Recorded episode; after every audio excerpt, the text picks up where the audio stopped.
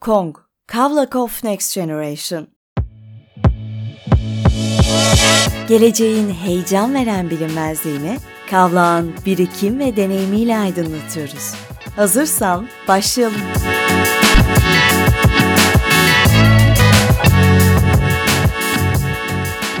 Kong Talks'a hoş geldiniz. Ben Öykü Güer. Bugün ağırlamaktan çok mutluluk duyduğum, enerjisi gerçekten çok yüksek bir konuğumuz var. Didem Altop. Didem Hanım hoş geldiniz. Hoş bulduk, hoş bulduk. Birlikte olmak çok keyifli. Çok teşekkür ederim. Didem Hanım biz bu podcast'te hazırlanırken sizi nasıl tanıtacağımızla ilgili uzun uzun düşündük. Yaptığınız o kadar fazla şey var ki siz kendinizi bu aralar nasıl tanımlıyorsunuz onları duyarak başlayalım. Çünkü sizi aslında girişimcilik alanındaki çalışmalarınızla tanıyoruz ama sağlıktan telekoma, sivil toplumdan danışmanlığa kadar pek çok alanda pozisyonda da yer aldınız. Bugünkü Didem Altop kendini nasıl tanıtır? Oo, çok zor bir soru. Kendini tanıtmak herhalde en zor soruların bir tanesidir diye düşünüyorum ama üç şekilde tanıtayım. Bir tanesi şeyle ilgili.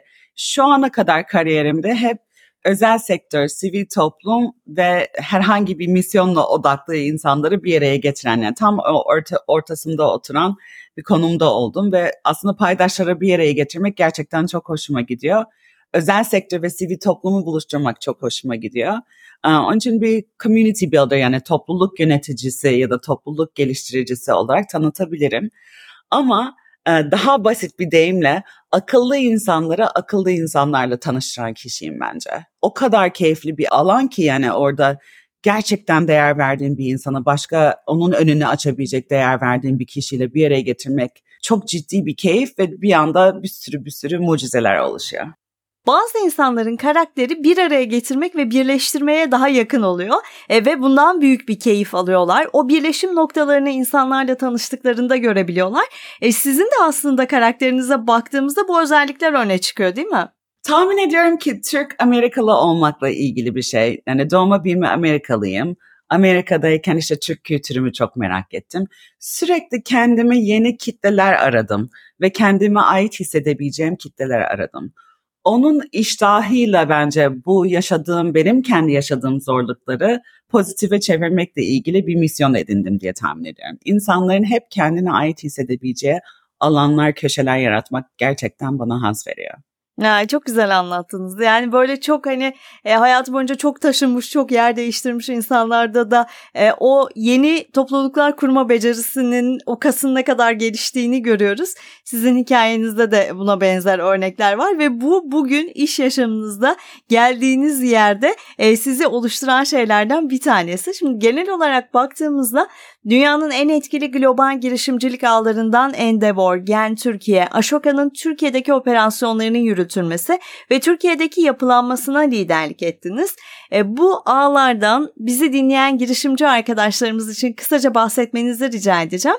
Bir de en çok merak ettiğim sizi heyecanlandıran kısmı. Yani sosyal girişimcilere işte seni ne heyecanlandırdı, bu konuyu neden çözmek istedin diye sorarız ya hep.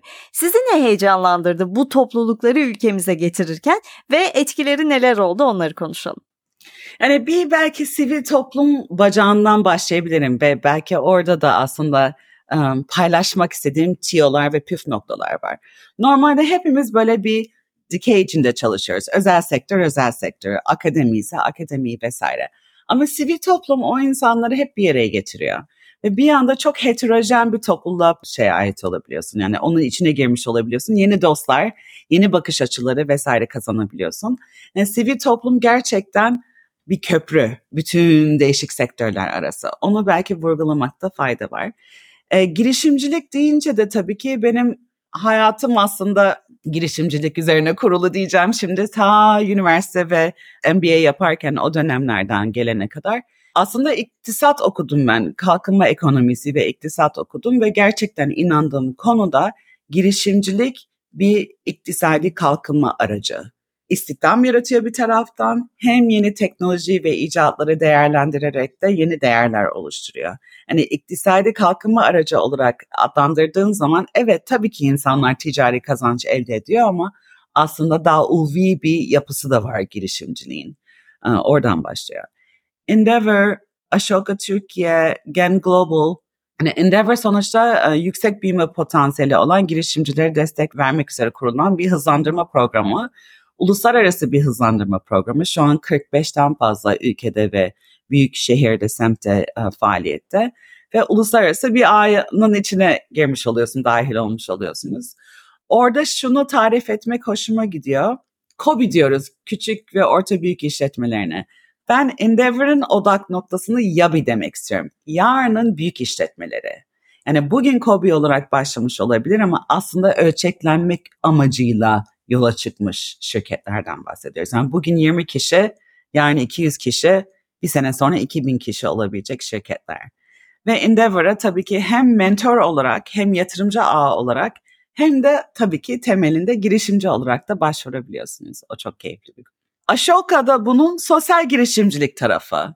Bir tanesi ticari büyüme ve teknoloji ağırlıklı çalışmalarken Ashoka'daki firmalarının ya da oluşumlarının çoğu bir sosyal gündeme e, veya bir çare bulmak üzere kurulan çalışmalar etrafında dolaşıyor. Onların gelir modelleri bazen farklı oluyor. Bazen onlar da ticari olabiliyorlar. Yani social enterprise olabiliyorlar. Sosyal şirket de olabiliyorlar sosyal amaçlı. Ama o daha odağında sosyal etki odaklı bir çalışmalar. Global Entrepreneurship Network Türkiye'de yine adı üzerine 180 ülkedeki bütün girişimciliğe destek veren kurumlarının çatı organizasyonu.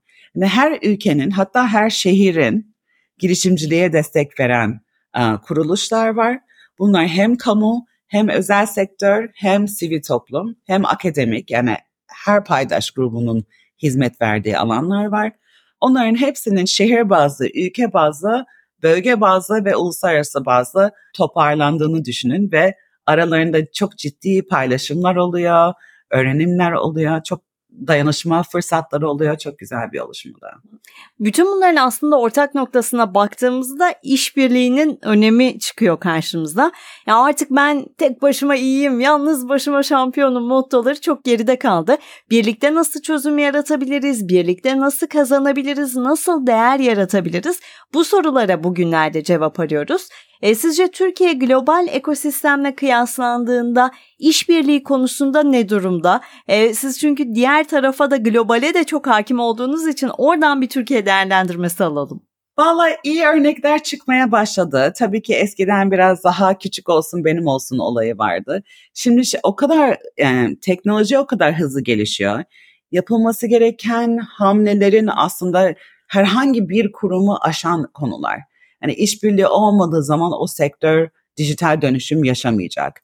O alan bir şekilde ilerleyemeyecek. Yani ne zaman rekabet edeceğimizi, ne zaman reka- e, dayanışma içinde olacağımızı iyi tespit etmek gerekiyor ve akıllı olmamız lazım. Rekabet bu arada da çirkin bir kelime olması şart değil yani. Rekabet etmek güzel bir şey. Çünkü bizi kendimizle ilgili de çıtayı oluş, e, yükseltmemizi teşvik eden konudur. Yani bazen birisiyle rekabet ederiz ama bazen de sektörü büyütmek için o, ki, o kurumlarla da işbirliği yapıp lobicilik faaliyetleri yapabiliriz. Yani bunların hepsini tespit etmek çok önemli. Yani yeni teknolojinin ya da yeni ekonominin evrimi o kadar hızlı ki yani eskiden 200 senede olan şey 20 senede olmaya başladı. Şimdi 20 senede olan şey 5 seneye düştü. Hani bizim buna ayak uydurabilmemiz için gerçekten dayanışma olmazsa olmaz. Yani hayatta kalma becerisi bence artık dayanışma. Hı hı.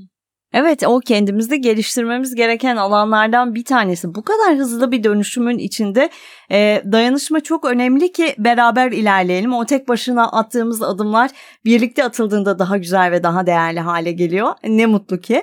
Şimdi global ağlar e, demişken bildiğim kadarıyla Founder Institute'un Venture Capital programıyla Amerika'da bir VC kurma hazırlığındasınız. E, bildiğiniz gibi biz de e, Founder Institute'la global bir legal tech hızlandırma programı gerçekleştireceğiz. Önce sizin taraftan başlayacak olursak yatırım penceresinde VC'lerin gitgide önem kazandığını görüyoruz. Ee, başlangıç aşamasındaki teknoloji odaklı girişimlere yatırım yapmak neden kritik, neden efektif? Ee, belki böyle günümüz ekonomisi içinde de bunu konuşabiliriz. Sonuçta yani erken aşamadaki yatırımlar bir can suyu oluyor bu yetenekli insanlara. Yani çok iyi niyetle ve azimle bir araya gelmiş gruplar oluyor, startuplar oluyor. onlara o erken aşamada biraz ivme kazandırabilirsek, biraz kök salmalarını sağlayabilirsek aslında zaten organik bir şekilde de e, çarpan etkisiyle hem müşteriye kalıcı olduğunu ispatlayabiliyor. Bu sefer müşteri güveni artıyor. Çalışanlara diyor ki evet ben buradayım diyor. Bu sefer çalışanları daha yetenekli insanları ekibine çekebiliyor. Ee, öbür taraftan da tabii ki müşteriye bir vaatte bulunuyor ama onun finanse edilmesi gerekiyor. İlk etapta e, kendi yağında kavrulabilmesi için nakit akışına destek veriyor. Ve e, daha da önemlisi belki bütün bunların hani o sermaye ilk sermaye başka sermayeyi de çekiyor.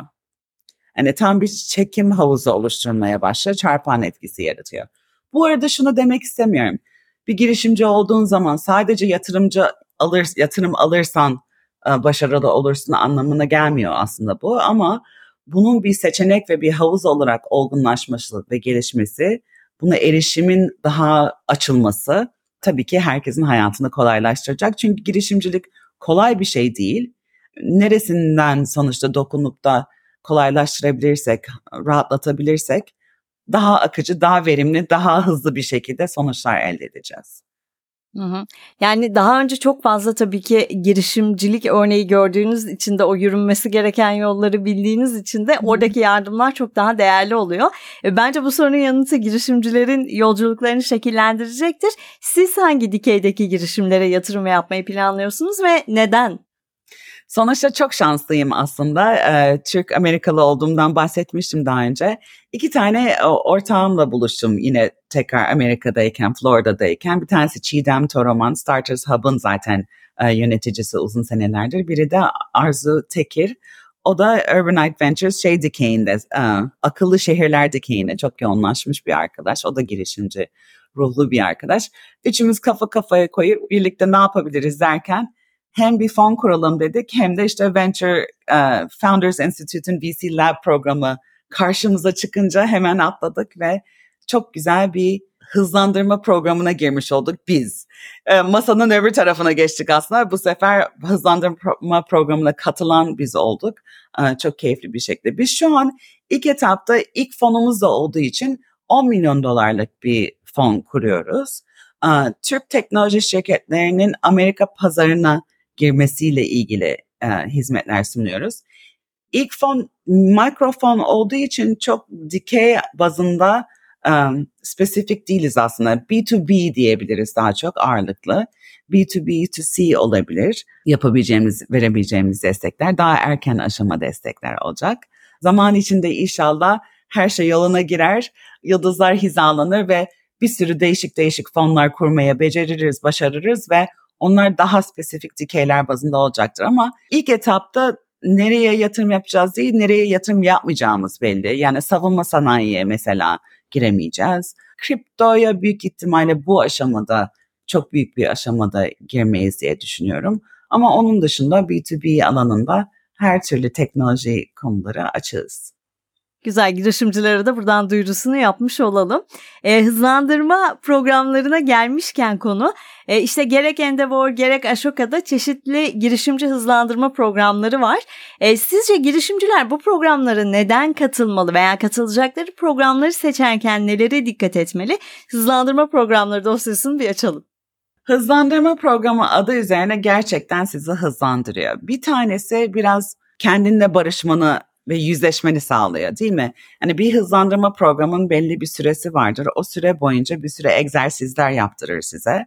Kendinizle e, kendinizi gözlemlemekle ilgili, kendinizi değerlendirmekle ilgili, zayıf noktaları, güçlü noktalarınızı anlamanızla ilgili ve onu iyileştirmekle ilgili bir çerçeve oluşturuyor. Bunu yaparken de bunu tempolu bir şekilde yapıyor. Böyle bir senelere yaymıyor. Yani kısa bir dönemde bunun böyle bir tanı ve tedavi diyeceğim yani şey teşhisini konmanızı, röntgen çekmenizle ilgili bir hizmet sunuyor. Ama e, röntgen çekilip de şuranız eksik dendiği zaman da çaresiz bırakmıyor. Onun etrafında da bu sefer örgütlenmiş, hazırlanmış bir topluluğa erişim sağlıyor ve nerede ihtiyacınız varsa pazarlama, yazılım, finans vesaire derken hukuk nerede bir boşluğunuz ve zayıf ta- tarafınız varsa onu doldurmak üzere doğru uzmanlara bir anda hızlı bir şekilde erişmenizi sağlıyor. Ve o topluluk da şimdi demin bahsetmiştik ya dayanışmayla ilgili. O topluluğun bir araya gelmesinin amacı yapıcı olmak. Yani normalde hani Aa, bu işi birisi denede olmaz derler ya da şu oldu bu oldu. Hani burada neden olmaz değil nasıl olabilir diye o o bakış açısıyla herkes aslında o mentorluk ya da danışmanlık hizmetlerini veriyor. Çok güzel ortamlar, yapıcı, çok yapıcı süreçler aslında zorlu süreçler olduğu için orada yapıcı bir yaklaşım e, çok önemli ve değerli hale geliyor tabii ki. Bir de Türkiye'deki girişimcilik ekosistemine detaylı bakalım. Şu an için sizce en büyük fırsatlar, engeller neler girişimcilerimiz için ve nasıl aşılabilir bu engeller? Aslında güzel tarafından bakarsak yani son 10-15 sene içinde Türkiye'deki girişimcilik ekosistemi gayet zarif ve tutarlı ve dayanışma içinde çok enteresan bir şekilde gelişti, olgunlaşmaya başladı. Ergenlik çağında diyebilirim. Yani tam yetişkin değil ama ergenlik çağında çok güzel bir noktaya geldi. Devamında uluslararası ilişkileri bence biraz daha güçlendirmemiz gerekiyor. Dış etkenler olarak baktığımızda. İçsel olarak baktığımızda dikeyler daha yeni yeni olgunlaşmaya başlıyor. Yani şimdiye kadar biz girişimcilik dedik ve herkese kucak açtık. Ama şimdi daha yeni yeni işte property teknoloji, eğitim teknoloji, sağlık teknoloji vesaire gibi o dikeyler daha yeni olgunlaşmaya ve derinleşmeye başlıyor. Onların da kendilerine has ekosistemlerinin gelişmesi lazım. Sağlık sektörüyle ilgili bizim yani sırf o odakta bir girişimcilik ekosistemin olgunlaşması gerekiyor. Onlar daha emekleme aşamasında mesela. Hani bütün ekosistem ergenlik çağına geldiyse dikey bazında daha o derinlik kazanılmadı. Uluslararası ilişkiler anlamında kazanılmadı. Bir de üçüncü tarafı da ARGE kökenli ya da e, fikri mülkiyete dayalı şeylerin, icatların aslında bilim adamı ya da tasarım, sanatçı, tasarımcı insan, yaratıcı insan diyeyim. O insanların işletme dünyasıyla buluşmasıyla ilgili halen bir hassasiyet var. Yani ben bir bilim adamıyım, bir enzim oluşturdum ve bu enzim bir sürü şeyin çaresine sebep olabilecek. Ama ben enzimin mikroskoplu mikroskopik şeyini tanıyorum ama pazarlama ve finansı hiç anlamıyor olabilirim. O noktada iş dünyasını anlayanlar, bilimi anlayan insanların bir araya gelip de birbirlerine güven ortamı yaratılması gerekiyor, ortak lisan yaratılması gerekiyor ve orada biraz gaza basmamız lazım. Yani vites değiştirmemiz lazım. Çünkü çok güzel çalışmalar var Türkiye'de ama hiçbir zaman ticarileşmiyor. Evet öyle bir mantıkla ilerlenmiyor galiba. Ee, daha böyle yaratıcılık, bilim adına çalışanların pazarlama kanadında eksik kalmaları tabii ki çok normal. O bambaşka bir alan. Orada çalışanlarla bir araya gelecekleri ortamlar yaratmak işte ekosistem de böyle kuruluyor zaten. E, bu işbirliklerinin Türkiye adına tabii ki birazcık daha e, sağlam hale gelmesi, birazcık daha gelişmesi lazım ki o güzel çalışmaları hem Türkiye görsün hem dünya görsün. Dünya görsün şey de oluyor tabii ki. Hani bilim insanının çevresi genellikle başka bilim insanları oluyor. O bilim insanların iş insanlarıyla tanışabilecekleri ve örtüşebilecekleri alanlar yaratmanız lazım. Kesinlikle. Bence böyle podcastler, işte YouTube yayınları bunlar çok faydalı oluyor. Çünkü kendi topluluğunun içinden çıkmadan da başka topluluklar hakkında bilgi sahibi olabiliyorsun. E, bu vesileyle tabii ki biz bu kaydı yaptıktan sonra yıllarca bu internette kalacağı için içinde bulunduğumuz günlerin en anlamlı gelişmesinin de ben bir kere daha buradan altını çizmek istiyorum. Türkiye kadın milli voleybol takımı Avrupa şampiyonu oldu. Bundan birkaç gün önce böyle hala bahsederken çok heyecanlanıyorum. O çığlık çığlığa izlediğimiz o maçı, o son anlarını düşününce. E, bu da burada böyle bir kalsın istedim Didem Hanım sizinle sohbetimiz esnasında. Konuyu da nereye bağlayacağım? Siz aynı zamanda girişimci kadın ağlarında da aktif olarak yer alıyorsunuz. İşte Bin Yaprak gibi, Turkish Wing gibi bu konuda ekosistemdeki girişimci kadın sayısını artırmanın yollarını konuşalım istiyorum. Hem kadınlara hem ekosisteme nasıl roller düşüyor burada? Yani öncelikle gerçekten voleybol takımımıza kocaman tebrikler. Yani o kadar güzel bir zamanda bu güzel haberi bize armağanladılar ki e, çok gurur duyuyoruz onlardan. Çok çok takdir ediyoruz. O kadar emeklerle, ciddi emeklerle sonuçta bu şampiyonlukları elde ettiler. Çok tebrikler. Turkish Win, Bin Yaprak, Yeniden Biz, bütün bu kadın konuları hatta Kagider'le de işbirliklerimiz oluyor zaman zaman. Şöyle bir oran var o çok enteresan. Kadınların girişimcilik anında mesela bir yatırımcıya başvurma oranı %20'lerdeyken bütün başvuruların arasında %20-25 iken kadınların kabul edilme oranı yani yatırım alma oranı daha yüksek. Her iki kadından birine yatırım yapılıyor aslında daha az bir başvuru olsa bile. Aslında kadın girişimciler çok güçlü. Sadece sayısal olarak çok düşük. O sayıyı arttırmamız gerekiyor bir. Sayıyı arttırmakla ilgili de hani emri vaki olmuyor tabii ama biraz cesaretlendirmekle ilgili yani özgüvenle ilgili ben bunu yapabilirim. Bir de şimdi emsaller arttıkça nasıl voleybol takımı bir emsal oldu rol modellerimiz arttıkça başka insanlara da ilham oluyor. Yani o yaptıysa ben de yapabilirim moduna geçiyoruz. Şu an o noktadayız aslında. Tam bir tatlı bir dönüşüm modundayız bence. Ee, devamında bence daha fazla kadın girişimci görmeye başlayacağız. Ve bu alanda da onları destekleyen, özel destekleyen altyapılar hazır zaten onları kucaklamaya bekliyor gerçekten. Şimdi bizde dinleyen e, girişimcilik yolunda adım atmak isteyen kadın girişimciler varsa onlara da o bir sinyal bekler ya insan bazen. O sinyal bu podcast olsun. Aynen öyle. Şimdi mesela hani başlıyor dediğim şey Arya Yatırımcı Ağı var. Kadınlara özellikle yatırım yapan Melek Yatırımcı Ağı var. Yani bunlar tek tük başladığı ama herkes birbirinden haberdar. Orada bir dayanışma kurgusu da var. Yani herkes birbiriyle paslaşıyor, paylaşıyor, dayanışma içinde çalışıyor. O da devam edecek gibi gözüküyor. Artarak büyümesini diliyoruz biz de. Yani kadın girişimciler nerede takılıyor? İki konuda takılıyor büyük ihtimalle. Bir tanesi işe başladıkları zaman hani bunu araştırmalardan da öğrendik. İşe ilk başladığı zaman etrafındaki herkes çok tebrik ediyor, takdir ediyor, yaparsın edersin diye gaza getiriyor iş büyümeye başladığı zaman aman tanrım sen hem aile hayatı hem bu iş hayatını nasıl dengeleyeceksin diye bir sorular gündeme geliyor.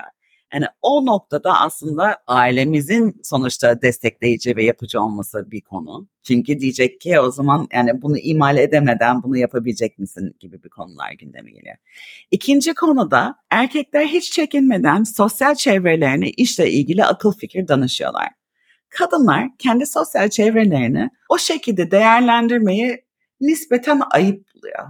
Hmm, hiç düşünmemiştim bunun üzerine. Yani hiçbir zaman o kapıyı benim için açar mısın? O insanla beni tanıştırır mısın? Bakın böyle böyle bir hizmetim var size bunu bir sunalım, bir sunum yapalım demek.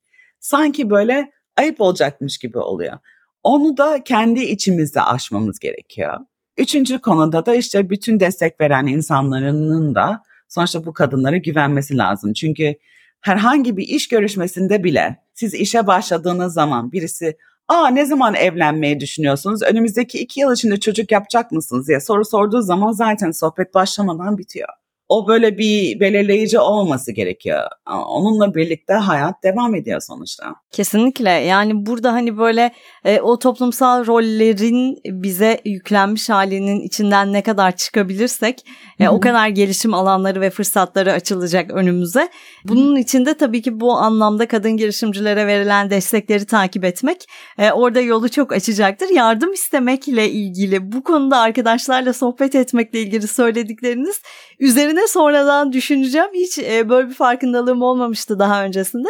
Bence herkesi düşündürecek bir nokta oldu bu. E, şimdi konuk aldığımız girişimcilere sorduğumuz bir soru var. Onu size de yöneltmek istiyorum. Girişimlerin başlarken çok önemli bulmadığı konulardan bir tanesi genelde hukuki danışmanlıklar oluyor. İşte böyle yeni başlamanın heyecanıyla, aceleden ya sonrasında telafi ederiz gibi düşüncelerle ya da büyüme süreçlerinde gerekli olur inancıyla hareket ettiğinde girişimciler işler sonrasında büyüdüğünde bu hukuki danışmanlıkların eksikliği ciddi sıkıntılara yol açabiliyor. Bu konudaki fikirleriniz, önerileriniz varsa onları almak isteriz. Hukuktan yola çıktınız doğrudur hukuk ve finans ikisini de söyleyeceğim aslında. Yani o konularla ilgili biraz okur yazar olmamız çok önemli. Hukuki danışmanlık bu yolculukta ne bileyim arkadaşım, kuzenim işte böyle ucuza yaptırırım gibi konular olmaması gerekiyor aslında. Çünkü gerçekten ne zaman zaten sözleşmeler önemli oluyor? Sıkıntı olduğu zaman dönüp bakıyoruz. O bize yapıcı bir şekilde bu sıkıntıyı nasıl yönetiriz gibi bir güzergah veriyor. Hiçbir şey yokken, sıfırdayken, paylaşılacak bir şey yokken eyvallah hayat güzel zaten ama bir anda para kazanılmaya başlayınca ya da bir anda borçlara girildiğinde Tabii ki bunlar heyecanlı noktalar. O noktalarda da adil, şeffaf, uygulaması kolay ve mantık çerçevesinde sağduyulu altyapıların olması gerekiyor. Bir o hukuk tarafı var bir de finansal okuryazarlık tarafı var. Orada da en azından bir gelir gider tablosu, nakit akış tablosu, temel temel sonuçta unsurlar, vergilendirme ile ilgili vesaire o konularının herkesin sonuçta bayılması gerekmiyor o konuları anlayabilmesi için. Anlayabiliyor olmamız gerekiyor.